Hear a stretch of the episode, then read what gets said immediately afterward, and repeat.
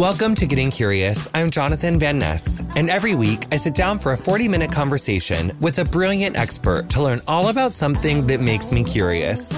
On today's episode, I'm joined by Barnard College professor Xue Guo, where I ask her, Can you set the scene for early China? Welcome to Getting Curious. This is Jonathan Van Ness. I'm going to get right into our introduction. Welcome, Professor Xue Guo. You are a professor of social and cultural history of early China. That's correct. Um, you are also an assistant professor of pre-modern Chinese civilization and humanities at Barnard College and co-chair of Columbia University's Early China Seminar. Your resume is amazing. Thank you. Thank you. Yeah. You're doing so good on like the studies. I uh, I'm definitely loving what I do. Um, that's uh, that I'm I'm um I, I do not know uh, you know what people outside my little circle thinks about what I do, but um that's why also I'm so uh, I'm also very excited and and quite frankly very uh, flattered to be invited to uh on this show uh, because you know I study such a kind of obscure uh, subject and uh, um, quite in quite distant past. So I don't always get to talk to people outside my academic circle or outside my academic life. Um, but um, thank you for your interest and thank you for being curious about early China. Oh my gosh, it's my pleasure. And thanks so much for taking your time to talk to me and just a little teeny tiny bit about me, just so you know how it happened. I you know, it only occurred to me in my kind of like 20s that I didn't know enough of an, an accurate description of American history. And, you know, I was, you know, I went to elementary school and then I went to high school and then I went, you know, to just a little bit of college and then I went to hair school and I just, you know, which I love, but I just realized like I didn't learn that much about China or like any part of Asia really, you know, outside of like geography, maybe. And I just, then I was like, Chinese history's probably been around way longer than American history. that, that is objectively true. so tell me about how much older is China than America? That's a very good question. I think we really have to define uh, both China and America, right? I think probably for um, ordinary um, listeners that America means United States of America instead of the continent. Um, so, so I think in that sense, if we talk about the United States of America, then um, much much longer. Um, if we talk about there is a state form um, that has this state level of organization, um, then China has that at least for about um, let me think. I have to count uh, about over three thousand years, and uh, Amer- United States is still in the, the hundreds, right? So, uh, but I think if we talk about peoples that have lived in the Americas and then lived in Asia, in East Asia, and that's where China is, then um, the, the the history becomes much more comparable um, because I'm I'm a historian of the past, so I always think about in longer time spans. Um, so so America had people lived here had, you know, really amazing early cultures, just as everywhere else. In fact, in our, our common ancient history, we say America is one of the four so-called pristine civilizations, meaning that they developed on its own rather than as derived from somewhere else. And we have Mesopotamia in the, the Middle East. Um, and then we have Egypt. And then, um, we have China. I have to, I think I have to add that for Asia, we also have Indus valley that current where India is. And that's also a very, very well established, uh, long lasting civilization. And then we have the Americas. So, so I think, um, that's, that's kind of how I will see it. I'm going to define what, uh, China and, and, and, uh, America is. So, um, and, and then we will have different, uh, time spans to compare. Th- does that make sense? Yes. My little brain just cannot figure it out. Like it so badly wants to be able to understand like when everything was and where it was all going down, but it's too much to get together. So tell me about the the time period that you study? So the time period I study specifically, I would say um, there are several several ways to say it. Uh, I would say that the common way I would say the, is when um, the the first millennium BCE, so before Common Era. Um, this is kind of a more academic term uh, is also before I think in general publication they would say BC uh, before uh, before Christ. That MBC before Common Era is is more of the uh, the term that academics adapt these days um, to to avoid that Eurocentric uh, yes. uh, kind of undertest of that.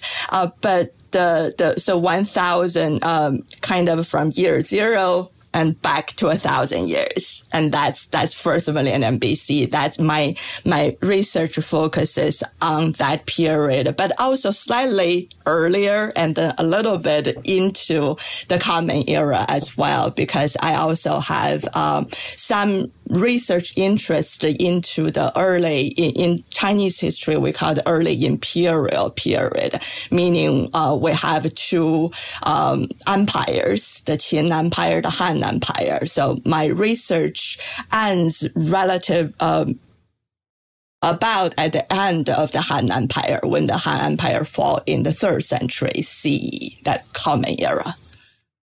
So Common Era is like zero forward. Right. So correct. now we're like in 2021 in the common era. That's and right. then BCE is before Common Before Era, Common and now Era. we're CE. Well, yes, yes, yes, yes, yes. Get it right. together. Yes. Oh, yeah. So this is. Ah, okay, great. Ah, this is so exciting. I, okay. I, I know that I think that a lot of uh, these these terms they are really confusing. That is, if you don't make it a part of your daily life, I don't really see why people need to kind of make these distinctions. Oh yeah, because now we're in the common era. I get it. Yeah, because yeah, because we, you know what it should really be? We're like basic now. Like now we're basic, but before, honey, they were very interesting. So then, just to back up a bit, what are like the overall like time periods and of like China as a whole? So you have like. What would like ancient China be? So yeah, this is um so let me give the example as when I teach my course called the Introduction to East Asia and China. So I teach the China part and Oh. I start because I work on, um, my specialization is early China. So I usually start actually from 10,000 BC. BCE, when people, we, we have significant settled people. So we began to have, you know, um, sources or uh, or traces, we can begin to observe patterns. History is really about uh, you know observable patterns. So archaeologically visible, um, and that means you know the the area has been occupied much early on. We talked about in in the really, really before time. Um, but when we began to see um, activities or sort of traces of human activities was larger than when people to to settle down to live in a place and began to you know live their life and then they will produce things that will be uh, preserved and then archaeologists can find them right? So so that's kind of i start. But from 10000 bc to about 2000 bc um, things grow, things develop, things change, but on a very, very slow pace, comparatively speaking, right? We are speaking about 700 years as a unit, not a year, not a month, not a day. But once we get into about in China, about 2000 BCE, so, so the another thousand years before the year that I specialize, um, things began to accelerate. And that's largely due to several technological advancements. One is metallurgy. So this, this 2000 BC began the Chinese Bronze Age. So Chinese began to learn how to work with metals. Um, and that's, by the way, is actually coming from Central Asia and uh, South uh, and uh, um, West Asia. Um, and also began to, we see in terms of social political structure that things, the population began to grow. So there's a need to, to find more efficient and, and complicated ways to, to organize people and also maybe maintain um, the, the coexistence of people of very different cultural traditions. And then once we get into the millennium that I talk about, you know, extensively um, today, is is then things just began to accelerate. Um, began to to to change changes happens at a much faster um, pace. Um, so, so that's kind of, you know, the, the history that I will begin as the early China. And I really think that part is still very important for reasons and particularly for, for these from 2000 BC or from the 1000 BCE, where we began to have a lot more written sources. We have a better idea about what kind of social political institutions they had. And remarkable many of them have very, very long uh, life. That um, let me give an example. For instance, we know um, in the middle of the, this first millennium BCE, many of these regional states began to uh, to develop ways to count people, census. Mm. Because the state have a great interest to know how many people do they have because they want to uh, level taxes. And and earlier taxes is poll taxes right? That's so so they, they need to know. And how many people were working on farms how much they can produce. Um, so so in terms of census, we have um, records um, at least as early as fourth 100 BC, around or 300 BC, from that time period, we began to have records.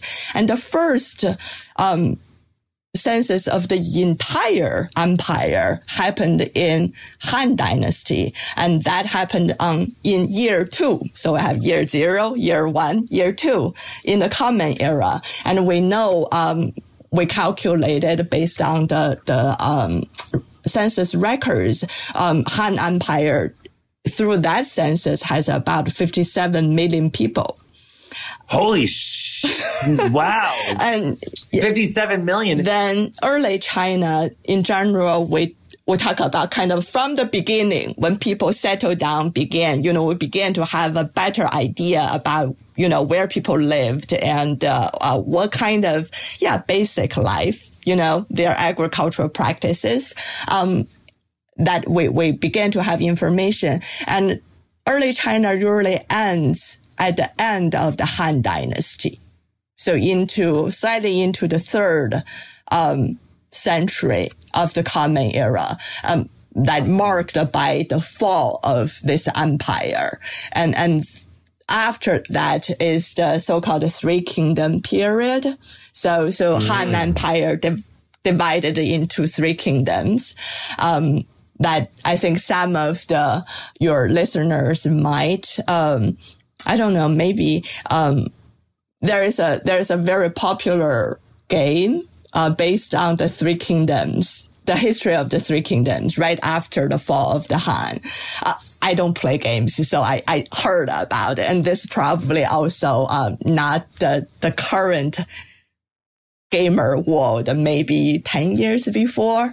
Uh, but because that period was the beginning of uh, the so-called disunity in China. So, so as you see, the, the traditional historical account was always there is one, whether it's Shang dynasty, Zhou dynasty, Qin dynasty, or Han dynasty. It gave you at least this ostensible unity. Um, but right. then the, the, after the fall of the Han Empire, um, this had, China had the first time a prolonged so-called disunity or division, which lasted almost uh, um, 500 years. So um, that there's just a lot of uh, various kingdoms coming uh, coming and go, and and also many of the different uh, we began to have the northern uh, people coming down um, that nomadic people began to to come into um, the the core of this China what we call China today and built their own empires as well. So that kind of being used as a watershed moment of marking early China and then historically we say the medieval China. I'm just so fascinated by the past and and trying to imagine like what it looked like and like what the colors were like. What was the clothes like? Like how did people look? How did people act? And I'm like, was it the same as now? But just back then, like how, you know? Those are great questions. I think this is exactly how it got me interested in the past exactly these very um, kind of close to us uh, everyday questions that I just wanted to know that, uh, you know, what was like if we were living in the past, was it really, really that different? So that's, that's basically how, um, what is driving me uh, to to do the the specific, very specialized research. But the questions I wanted to answer are very, I think, are very common to people. Well, what do we know about China? Like, what's the deal, honey? Like from way back when? Can you tell me everything? I will try. I don't think I can tell you everything, but I think I will try maybe just uh, very broadly uh, what was what was like in the period that I studied. That I, you know, I I also got curious and I tried to find out what was it like, just as you want to know about maybe uh, the, the America, this is where the place you grew up and I, I grew up in China and I was just like you. I didn't know that much. And I also, uh, you know, schools, um, schools have curriculums and, uh, um, and, and I would say everywhere we, we are, we, we need to constantly revisit the, the school curriculum, particularly about history and particularly about teach your so-called your own history, right? So, um, I, I don't think uh, we will ever get to know what really happened, but we can make more sincere um, effort to get closer to that, and that's how uh, how I become a historian. Um, so so the the um, era that I studied, that I just said that first millennium BCE, um, in traditional Chinese history. So here I, I might get a little bit academic. So let me know if I need to explain more. Um, that we have in Chinese history, there's this uh, distinction between pre-imperial. This is the area, uh, the time period that I study uh, primarily, and then imperial. And Chinese history, as I told you, that that um, has about three, a little bit more than 3,000 years of written history, meaning we have writings about this history. Um, and that um, the divide is pre-imperial about uh, a little bit more than a thousand years, and then imperial um, Chinese imperial period ended really, really late. It ended in 1911. Mm. In the Common Era. So basically the beginning of last century. Uh, and that's when China became a republic instead of an imperial state, a series of imperial state. So from, uh, and that imperial period, usually we use the, the time, the beginning as 221 BCE. That's the uh, the the so-called unification of China into the first empire, and that's Qin. So uh, I think most people heard about the first emperor of Qin. You know, he had that gigantic mausoleum with the terracotta soldiers. Um, oh yes. So so you're so that that was his tomb. That was his you know afterlife. Um, kind of his afterlife imagination, but that was uh, that was just materially impressive. Um, and then so from uh, the time when he, unified China and until 1911, That is a really long time. That's the imperial history. And for that period, depends on how do you count it. We have about um, 24 or 25 dynastic histories to to kind of document official documenting uh, the the various dynasties, various empires. Um, so that is a very very long history. And then the history I study is the pre-imperial. So before the empire. And, this empire also um, is very important. Is uh, not only because this is the first empire uh, in China, China we call today, but in East Asia. Um, so East Asia includes modern day China, Korea, Japan, and Vietnam. I can show you about the maps, just just kind of to to anchor us in in a in a more yes. concrete space. Yeah, I think that yes. might help. So I'm going to share my screen. So oh, this is so fun. I, am so sorry that this is my kind of my my teaching mode kicks in. So you have to bear with me. Um, no, this is so much fun. Don't ever apologize. So so I I prepared a, a few slides to to show kind of the geography uh, of, of the place where uh, where we're speaking about. And i i also have to uh, just just to make a confession i love google earth. I really love you know this is the kind of technology that we certainly have the privilege um, that before they have cut, they had cutting edge uh, technology as well, but not like this. So I, I really love Google Earth to, to really see kind of the, the physical geography of the place. So this is would be, uh, you, you're looking at Google Earth uh, on top of, um, kind of a top view of where China is. Um, and, and, uh, so let me, and if we kind of going the, the more two dimensional, this is where China is. Currently, this is all uh, present uh, names. So this is China, this is Tibet, um, and uh, um, mm, the area I work with specifically is this area. So in sort of like in today's China, that would be called Central China. Um, in uh, geographical terms, in cultural geographical terms, particularly if we consider the history of, of the, this area, um, then it's, it's probably, it largely belongs to Southern China, uh, or Central Southern China. And, um, so I'm just you know, if we uh, talk about the specific areas, I will go back to these uh, maps. And this is kind of a traditional, uh, based on the, the traditional history. Um, so all of these are the dynasties I was talking about. So, so the Shang dynasty and all of these dates are, are, are also traditional. So I just want to describe for the listeners, if you had to, now look, this might be like really annoying for you because you're like a literal like professor, like doctor like of history. But if you had to like, and this is like a nightmare because I know that this makes me like a nightmare American person.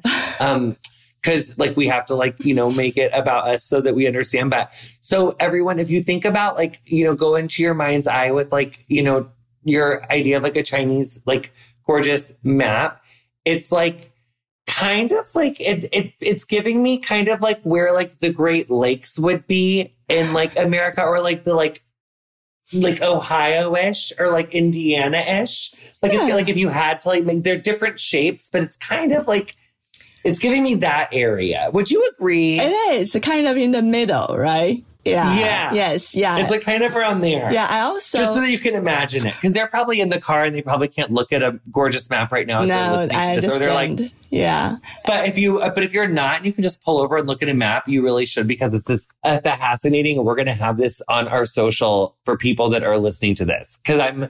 I've never been so gripped by a map in my life. So keep telling me I'm obsessed. Yeah, I, you know, I'm in, in, real life, I'm a person with terrible sense of direction, but I love maps for historical study. I just think it is so direct to see.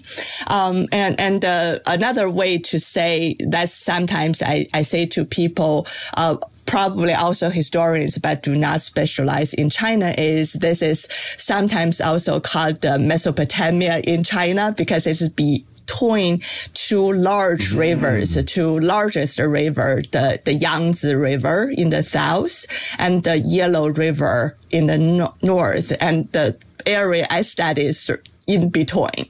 So uh, this is also kind of another way to look at uh, the the change, historical change, um, in terms of the geographical span of China. Um, so we are looking really, um, you know, this is a traditional view. So I, I, want to emphasize that. But generally speaking, this is the beginning when we, the, the Shang dynasty, this is when we began to have writing.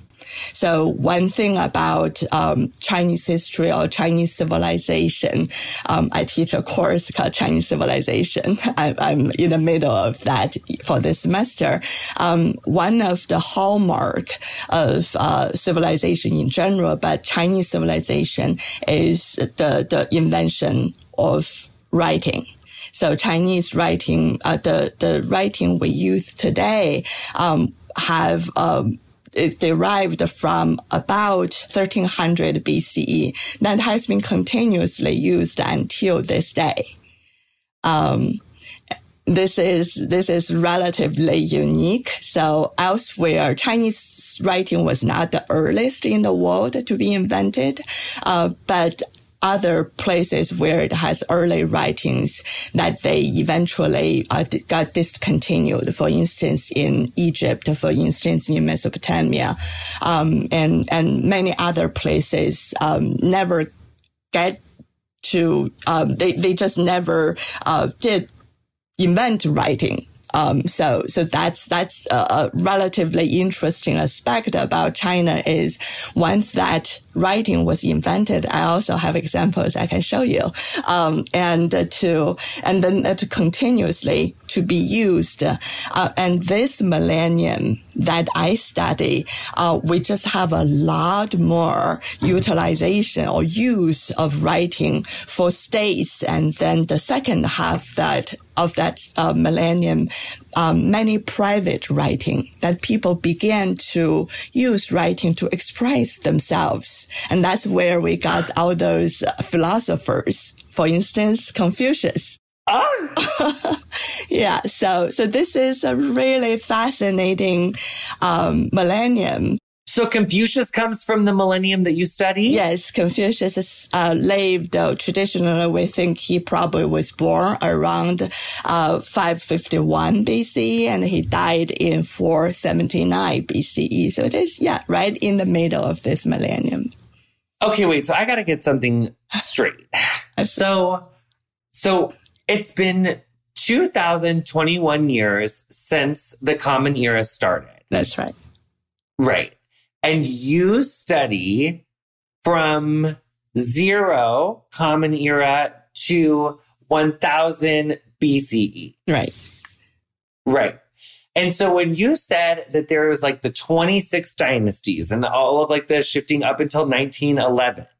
So 1911 is like this Republic of China. That's in like this one, but that was 1900 years of the dynasty. And then before that, there was like another. We're talking about 3,000 years of uh, history with writing as sources. Uh, but I think that the imperial period, when where we began to have each dynasty has a history, written history right. of, associated with it, that's 221 years before zero and 1911 after zero. Oh, got it. Yes, this, this, this, this, this, this, this, this. Okay, okay, that makes sense to me. That's right. Wow, that's so much time. It is a lot of time. Tell me about when writing started. So the right, the earliest writing we have today uh, is uh, is from uh, a very peculiar kind of um, material. Um, so, so this was way before paper was used, even though now we are almost a post paper. so I, I realized that how, how distant that must sound. But the earliest writing, the Chinese, that we, we say kind of the earliest form of Chinese was found on these, we call it oracle bones. They are bones of, uh, turtle shells and they are bones of, uh, um, ox uh, scapulus, the shoulder bones. And I shall I show you a couple of examples? Yes, please.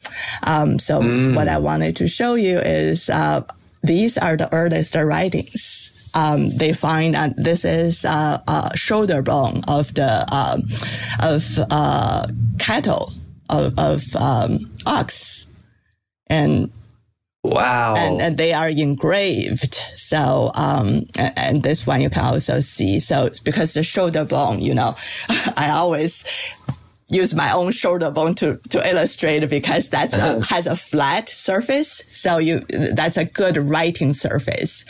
Um, yes. I think that, uh, um, that we we generally think this was not a common material for writing. There were probably organic uh, materials such as uh, wood or bamboo, because uh, later we do have archaeological finds of those, but not to this early period because of the uh, preservation. Uh, but these bones uh, were were much better preserved compared to the other more organic plant based writing materials but the writing itself, that as you can see in this uh, this is around 1300. Um, this is a mature form of writing. Um, we still don't know um, very much about the origin of um, of the writing uh, because when we have it, this is already a, a fully functional, uh, mature form of writing. So there are various theories about how did the writing get invented in China. Um, there were kind of marks and quite complicated marks on potteries in previous uh, millennium. Uh, but since we, we cannot really decipher them, they seems to marking things, but not in a way we could decipher as we were able to do with these I told, I just said they are oracle bones. And the reason they are called oracle bones is because most of these writings that engraved on carved onto uh, the, the bone, the cattle bones and uh, um, turtle shells, they were records of divination. So uh, what I mean by divination is most, the vast majority of them are these Shang kings that they, um, they have, um, they have a lot of concerns. They need to worry about whether, you know, this, uh, they are going to have a good harvest and they are concerned about the weather, right? The next 10 days, uh, is there going to rain or, uh, they're concerned about if they, uh, went on for a hunting, uh, hunting game. Is it going to be smooth? Is something accident going to happen? And what I'm showing you here, um, this is actually, I just, um, saw this morning and, and think about it, uh, because, uh, t- today is actually, um, let's see, Oh, in China now, um, it's already the lunar uh, new year, the year of ox. Um, and, and so I, I was thinking about showing you this is why I, I show, I, this is one of my, um, most favorite artifact about the ox. This is a bronze ox jar for wine. Um, so I, I, will tell you about that later. But coming back to the writing, so what was recorded on this particular bone um, is a record of the Shang King um, went for a hunting trip and then had an accident that his his car uh, chariot um, broke off oh. and uh, uh, so as you can see um, Chinese writing is uh, is usually understood as um, I think early on it's called a logogram, but now we think it is more of an ideogram, meaning it's a combination of, uh, of express ideas. Um, in addition to there's the sound component. But in any case, I think this is actually a quite, uh, quite self-explanatory. It's talking about the yoke of uh, of a chariot that got broken, and this was a record.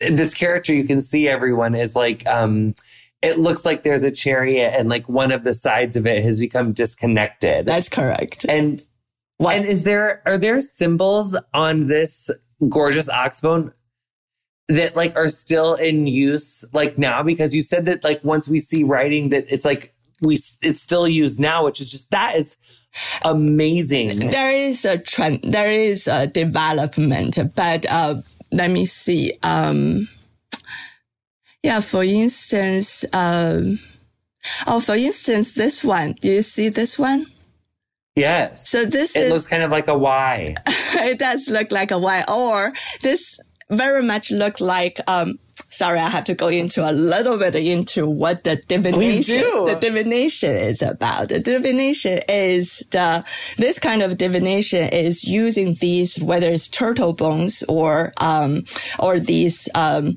cattle bones. They, they have, they drill holes on the backside. Sorry, I don't have that to show you.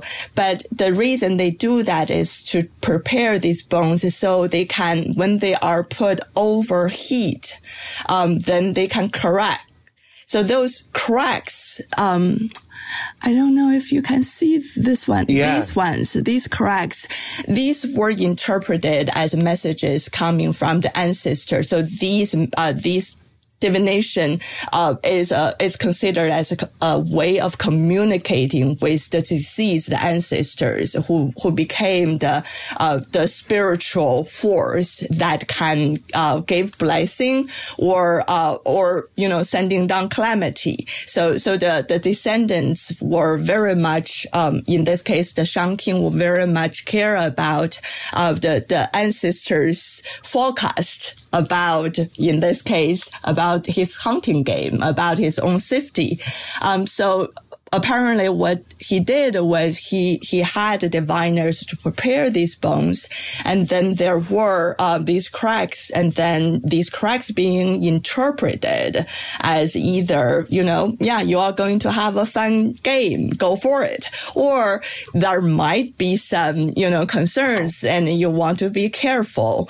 Um, and in very very rare cases um, apparently if something for instance in this case something unpleasant happened. Somebody fall off because of the, the whale got off, um, and somebody fall off the, the chariot, um, and, uh, got hurt. And so, so then they came back and, uh, and, and, say, okay, so so the um, the forecast about there will be concerns, there will be worries was correct, and for reasons we still don't know very well, they choose to to engrave this entire process from, you know, they had these concerns. They did the divination and the aftermath, and they they choose to to uh, put uh, a very brief records on these bones, and this is how we got the earliest writing in China. So even though it is a very very narrow window, uh, but this is the earliest uh, written records we have, and this is where we got uh, the earliest writing. And come back to your question about um, were there some of the, uh, the the forms are still used? Yes. And so, for instance, this one, yeah, you said like a Y, right? So it can go this way or this way. It doesn't matter. Um, this this this graph later will be uh, read as Bu. And it is, this is a modern graph can you see how similar they are? Yes. And this means to do uh, do divination by cracking the bones. Ah, I love that, sir. That's so cool that it's endured for this long. Your expertise spans over a thousand years. And so what was going on like 1000 BCE, what was happening? Like so, at the beginning? So 1000 BC, around that, uh, the a more specific date that scholars uh, of Chinese history now come to uh, a consensus was about uh, around the year um, 1046 or 45 between that year, so about 50 years before 1000, was this uh, so-called Shangzhou transition. And, and simply put, Zhou was a, a smaller polity from the west. And Shang was sort of in this area. Its core is in this area. And uh, Zhou conquered Shang. So put it in the simplest term. And that's why Shang became Zhou. And this is also a, a traditional historiographical narrative that there are these dynast- dynasty uh, exchange uh, changes. Um, and so around that year, um, when the Zhou was founded, and then uh, for the next millennium, um, Zhou was trying to govern this this you know enlarged territory. So they need to basically, just as any government, if you all of a sudden have a much larger territory, have a lot more people than you used to have, the first thing you wanted to do is how to govern, how to hold everything together, if that's what you wanted to do. And I think usually from a political point of view, that's what the, the ruling class want to be right? They want to control a, a larger area because that means a lot more people, a lot more resources, a lot more wealth. Um, so politically speaking, it is a, a, high order of task that how do you uh, how do you govern such a, a much bigger territory. And socially speaking, um, it's also about the people living in these areas. Um, you know, some probably before identified themselves as islands or subjects of the Shang, and now Shang was conquered. Uh, Shang became a subject. Um, the Shang descendants become subjects of the Zhou. Uh, so what do you do about it? Um, and and also many in this this area, there were many many um, independent to semi-independent uh, polities, regions. Um, this is another thing that why this this era, this millennium fascinates me.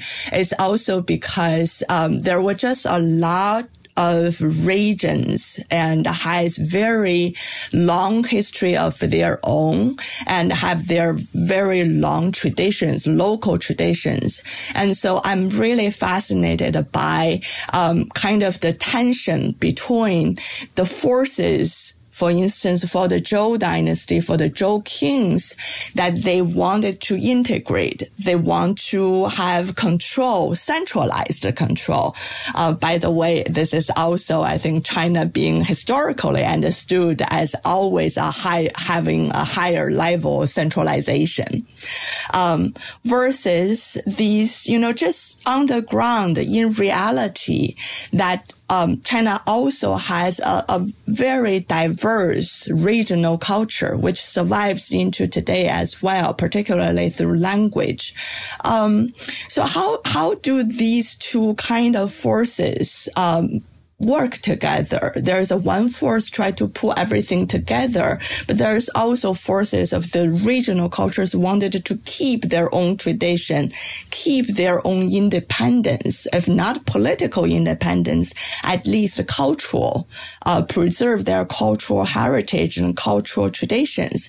So this is what I find that, uh, that this millennium was really pivotal to understand how um, how the next two millenniums that those uh, 2000 years of imperial history meaning from the the imperial empire point of view they always wanted to integrate. They always wanted to have more people to have more centralized control. And then there's this underlying persisting resistance and resilience of the local culture um, that that you know trying to negotiate with this um, seemingly overwhelming state power. So so that's what fascinates me in this millennium because many of the strategies on both sides uh, many of state level institutions were developed, bureaucracy, for instance, were developed in this uh, or fully developed in this millennium. And then there's also a lot of local strategies that how do they resist or coexist with such kind of state power and also just how to coexist with uh, ever enlarging um, contact with people that probably previously, uh, due to technological um, advance that you've never had a direct contact. So in ancient world, the people's um, for a lifetime, most people living in where they were born, they, they're, you know, they do not travel beyond the, their own village or their own town, or even just, you know, maybe the the farthest will be to the next largest market town. For most very, very common people. Uh, but that's kind of where the strength of the region of, of the regional culture comes from and the resilience comes from. So I'm very fascinated uh, by this tension between, you know, the forces of integration, unification versus the forces that, that trying to maintain the region's, um, social cultural, um, tradition. So as the Zhou dynasty started to like come into its own and it was like, you know, like just you know like 50 years before like the thousand but right. so what was it like like was, were they like uh, was it like an emperor empress situation yeah. was there a congress was there elections was it all like royal born like what was the deal how did it work? How did that centralized government work? That's that's such a great question. And interestingly i think uh, united states despite you know um, it, it's such a such a different cultural uh, and time diff, uh, cultural context and time diff, uh, period it's actually a good analogous to uh, uh, analogy to think about.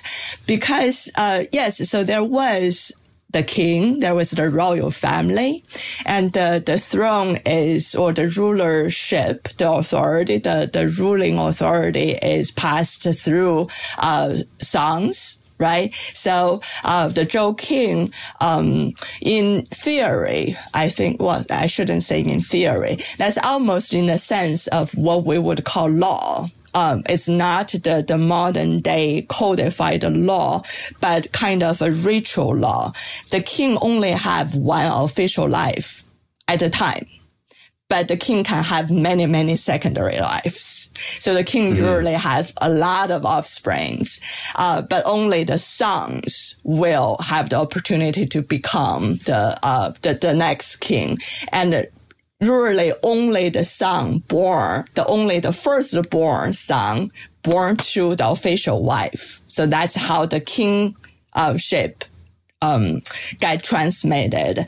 And then the king has his ministers. Uh, all of those ministers at the beginning and for quite a long time were rurally of uh, these aristocrats, these highborns. Many of them are they are uh, they are related either by um, you know, by, uh, by marriage, by, uh, alliances or just biologically related.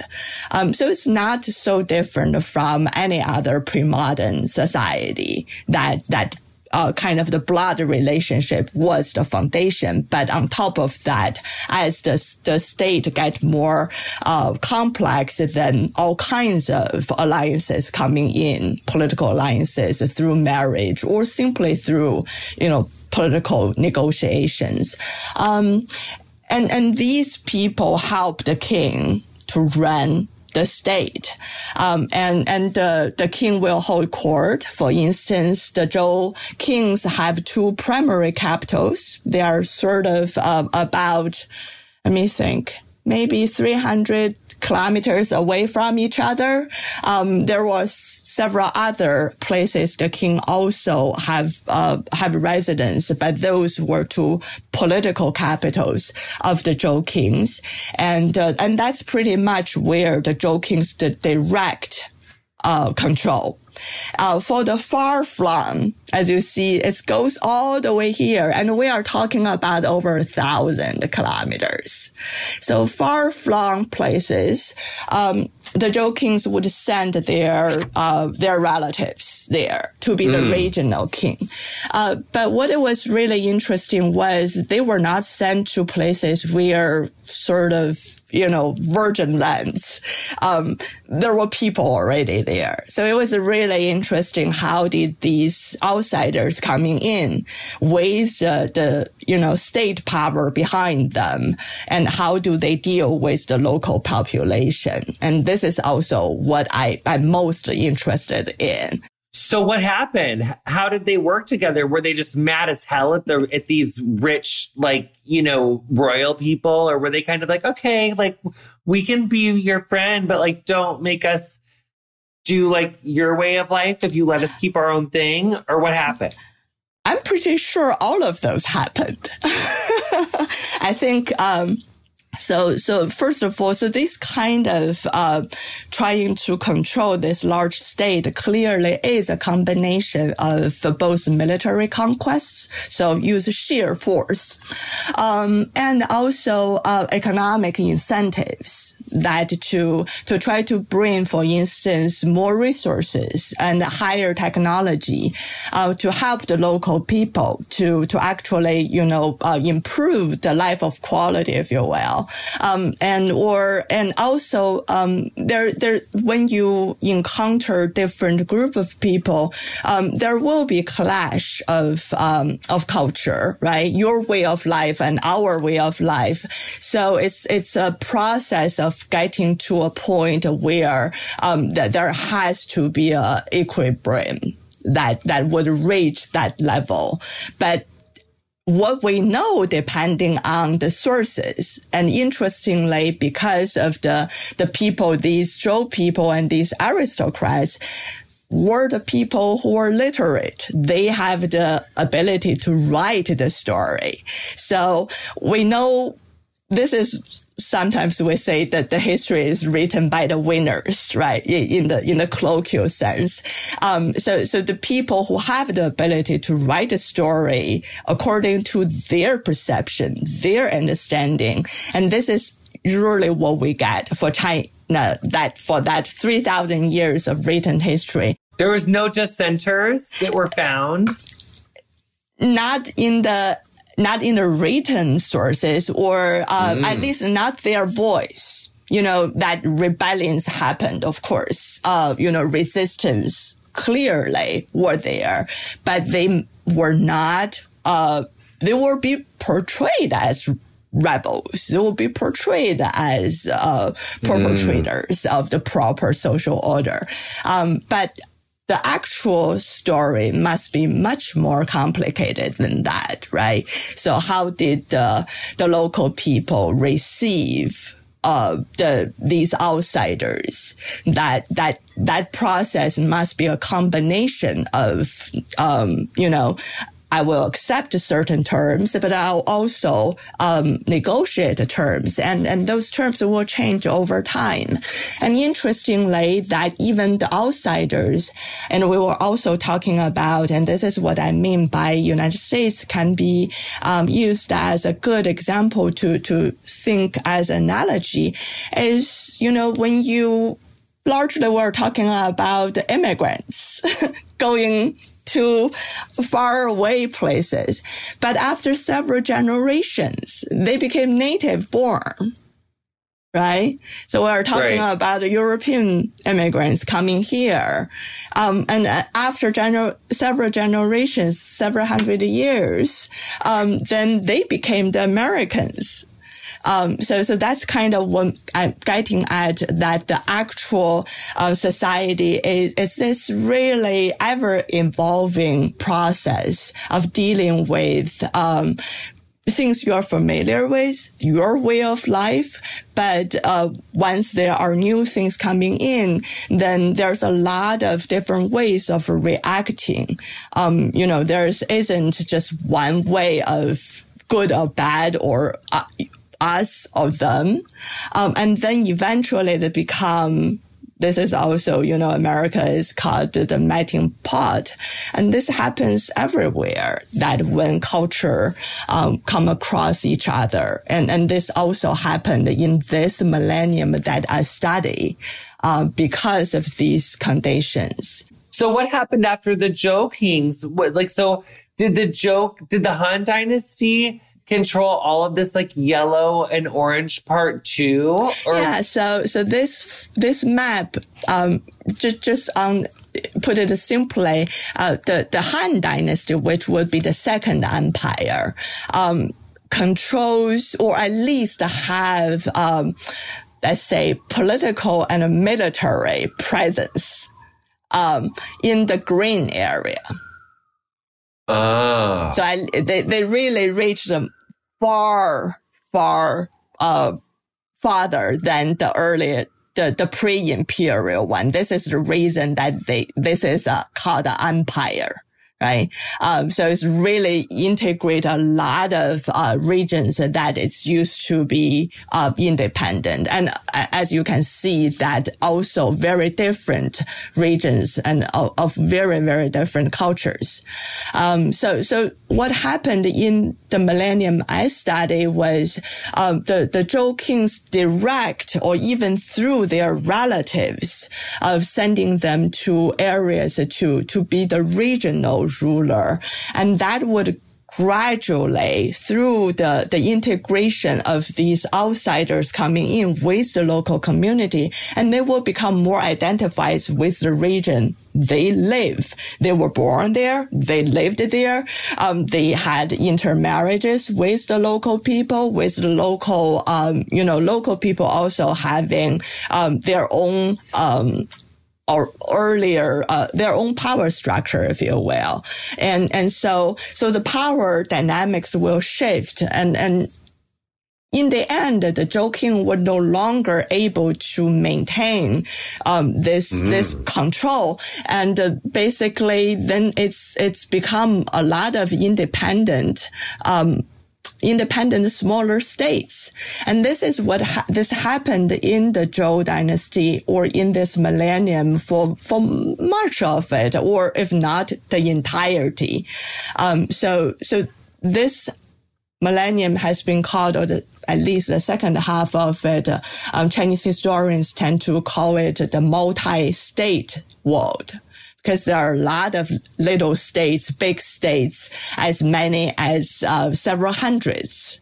Some of them are very, very small, could be just one town, and uh, some of them probably much large, has uh, has uh, several large towns, and and then they will eventually uh, be become. For instance, this is where Qin came from. Qin was a regional state and from the West and were able to incorporate or unify all the other smaller, big and small states and went out as the, as the one who built the first empire. Um, so, so that's kind of what was happening on the broadest sense. So, but the Qin when, um, how do I, Qin, is that right? Yeah, you really have it, a knack for Chinese. Your pronunciation really, is just, it's just perfect. They thank you so much. They but they didn't last for super long. It no, seems like no. The the Qin Empire lasted only fourteen years. Oh, yeah. Yes, but it controlled all of what used to be the Zhou and the Qing ones. Yes. So Qin here, this darker green Yes. So, so it's expanded from the Shang and then the Zhou. Wow. And then Han further expanded. But what I, I do want to emphasize that, you know, this is where I, I love maps, but maps can be misleading as well. We shouldn't think about these areas that because we colored them. So that means they are all Han. Um, the, the degree of control are very uneven. So the core, right. right? So the core has probably be, be consolidated further and further. And, and by the time of Han Dynasty, that they were, you know, very solidly under the control of the Han Empire.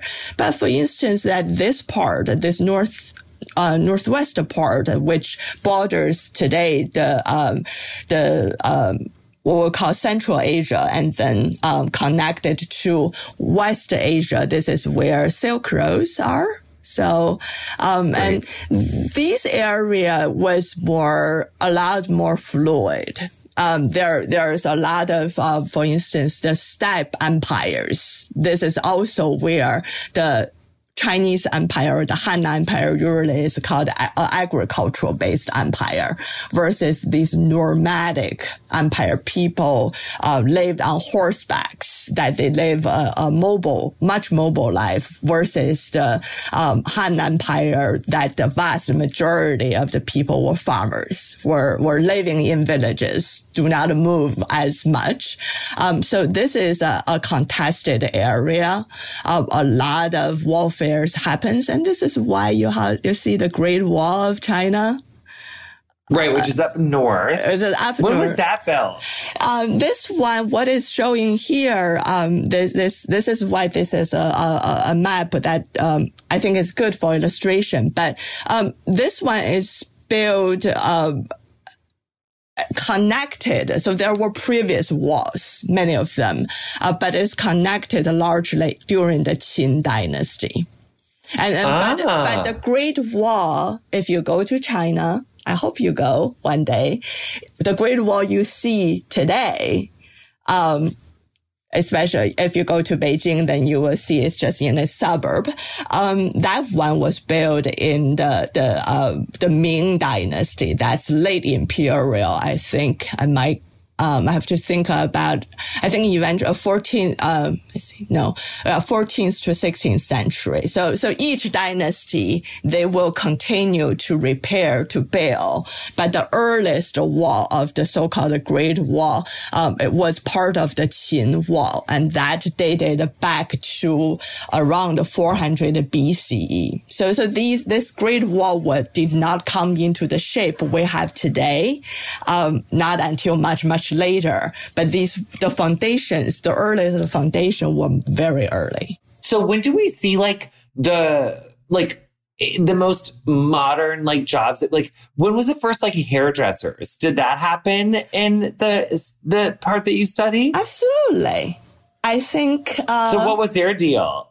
I think because um, this is actually really interesting because um, recent uh, discoveries, archaeological discoveries, uh, have uh, really revealed that these aristocrats were very much into uh, you know, beauty products, they really care about their appearance. You know, not only they have the best clothes, um, mostly silk, made of silk, but yeah, they, they, they wear makeups and uh, they, they have very uh, elaborated hair, uh, hairstyles, uh, clear. So I would think they must have people help them instead of, you know, they can do that themselves, both aristocratic men and their, um, and aristocratic women. Um, so so in um, in tombs that we find, um, they have these these um, toiletry. Um, boxes. They have their makeups and they have their hair extensions. They have, you know, very exquisitely made hairpins, combs. So, uh, I think they spend a lot of time on their hair wow. Do we see any salon or like, was there any like salons that we see or no? They just more did it at home. I, I would think it's more do it at home. That are, I guess because these aristocratic families, they, you know, they can afford their, all, all their services that is for their own family. So I, I do not know if there are salons that, you know, common people, farmers can also go to. I, I suppose the, the, the farmers probably also dealt with their hair, somebody in the village or in the family that would. But so like, and like village life, like, so there wasn't necessarily like big cities, like, or like it was like littler like villages. Most of them, but there were big cities. There were um, some of the cities, probably the largest of the world at the time. So did they have like, so in those really big cities, like what do we in in that era from 1000 BCE to like the common era, like what was like a life? What was it like in a big city? Like, was there Right. What was it like there? I think um, so. So the big cities uh, in um, in this pre-imperial era, we have several of them that we uh, both have archaeological discoveries and uh, um, and also uh, textual sources. So, for instance, the uh, one city that I study that was probably built um, is actually in the south. Um, this is uh, the capital city of this kingdom called Chu. Uh, a historical, it's not here because it's belong. It's being traditionally um, kind of said it was a, a Zhou dynasty regional state. And that, um, I think the, the size of that city, um, by today's comparison is not that impressive. It's about, um, I think half of Manhattan. If That's it, huge. I think for New Yorkers, that's not small. Uh, but, but that's kind of the, the, the city that I, cause I know, uh, better. So I'm just going to use that as an example. But there were larger cities than that. There would be, you know, a, a, a northern city that we know possibly, uh, probably the entire New York, the size of New York City, you know, not just Manhattan.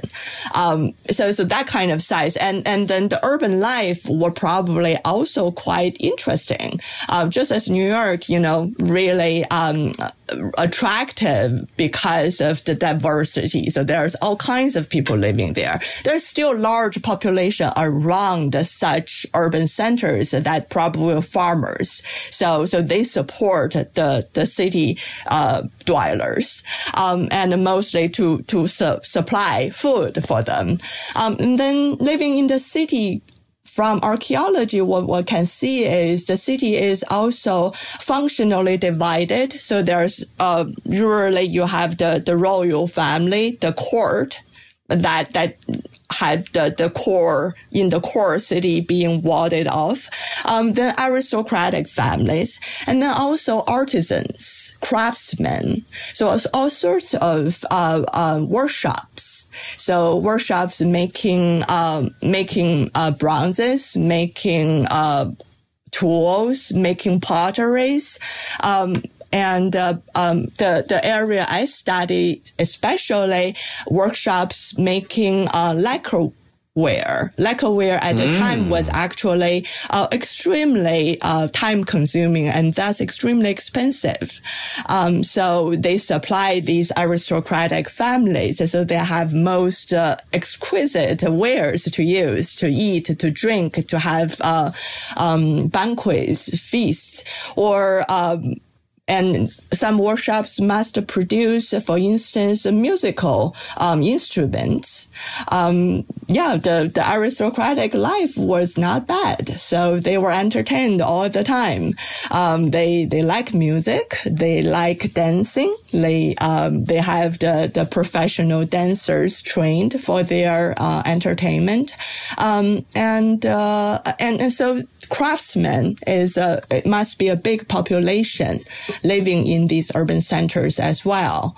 Um, and then, you know, many of the bureauc- uh, the, the, um, aristocratic people, um, they were, they were serving at the king's court kind of what we say working for the government.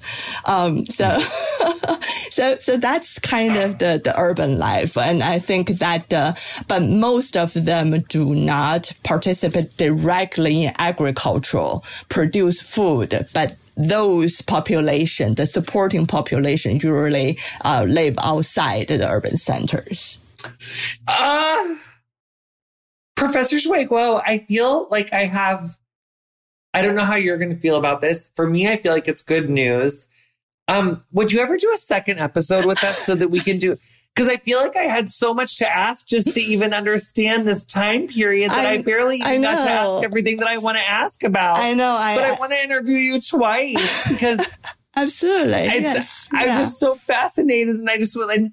I, I, this is just such a big subject. I couldn't have ever done it. And, and I could honestly talk to you for like three more hours. I know. Like, I, I, I, think, I think that the problem is really just because it's, it's really long. So, uh, there are so many things that I, I have to, you know, kind of talk I'm about. obsessed with it. I, and I'm happy about it because I get too excited. Not a but, problem. I mean, because I mean, I'm looking at my thing. We're already at an hour and 20 minutes. and I feel right. like if I start asking what I want to get into, it's like it, we'll never be able to edit it down. I think this is just a two part episode, which is totally fine with me. If it's fine with you, will you come back and talk to us more? Because I need to like, I, I have a whole other episode in me with you that I just, but that, but all of this was so good. I- so what are we supposed to do? We have to do more. Sure. Yeah, I'm happy to. I, I think that I also, um, I think I'm just really bad uh, to, to, to say more, you know, in, a more concise way. Um, and, and If you ever call yourself bad in front of me again, I swear you are the best. I'm obsessed. I thank you. I mean, you're this is so good. I mean, I mean, I, I I mean, seriously, like it's it's so good. You really did do so good, and I'm so excited to talk to you more. Yeah, I think that I would be happy to. Maybe next time we can get into more of the specific topics that you like to to ask. Is there anything that you are burning to know that that today? Ah, well, yeah, but there's. I, I feel so satiated with everything that I learned. It's, I mean, but I have like 50,000 other questions. I mean, I want to know about women's stuff. I want to know about gay stuff. I want to know about jobs. I want to know about like all the other stuff that interests you about like the pull and the tug of like the newcomers coming. That's right. But then like, Yeah. you know, and then like, and I also kind of want, I, I know that we say that like history is written by the winners, but like what happened to the people who maybe didn't win? Like how dark did it get? Like, or do we just not know about that stuff? And also like, is there any like really just gorgeous gay love stories? Was there cat, like was there cats? was there puppies? Um, also were. like gorgeous clothes. Like, yes, I mean, yes, all of those. I mean, you're only making me want to have. I mean, are we going to roll right into the second interview now? No, because I think we literally have to have you back again. I mean, I think people are going to be obsessed. Thank Don't you. we think people are going to be obsessed? I just think that this is exciting that we didn't realize that we are walking into like a two part interview. We didn't even know that that's how it was going to be, but it's not our fault that you're fascinating. you, you, It's just not so our fault. You've been listening to Getting Curious with me, Jonathan Van Ness. My guest this week was Barnard College professor Jue Guo. You'll find links to her work in the episode description of whatever you're listening to the show on. Our theme music is Freak by Quiñ. Thanks so much to her for letting us use it. If you enjoyed our show, introduce a friend and please show them how to subscribe. You can follow us on Instagram and Twitter at Curious with JVN. Our socials are run and curated by Emily Bossak. Our editor is Andrew Carson, and our transcriptionist is Alita Vunsha. Getting Curious is produced by me, Erica Getto, Emily Bossak, Chelsea Jacobson, and Colin Anderson.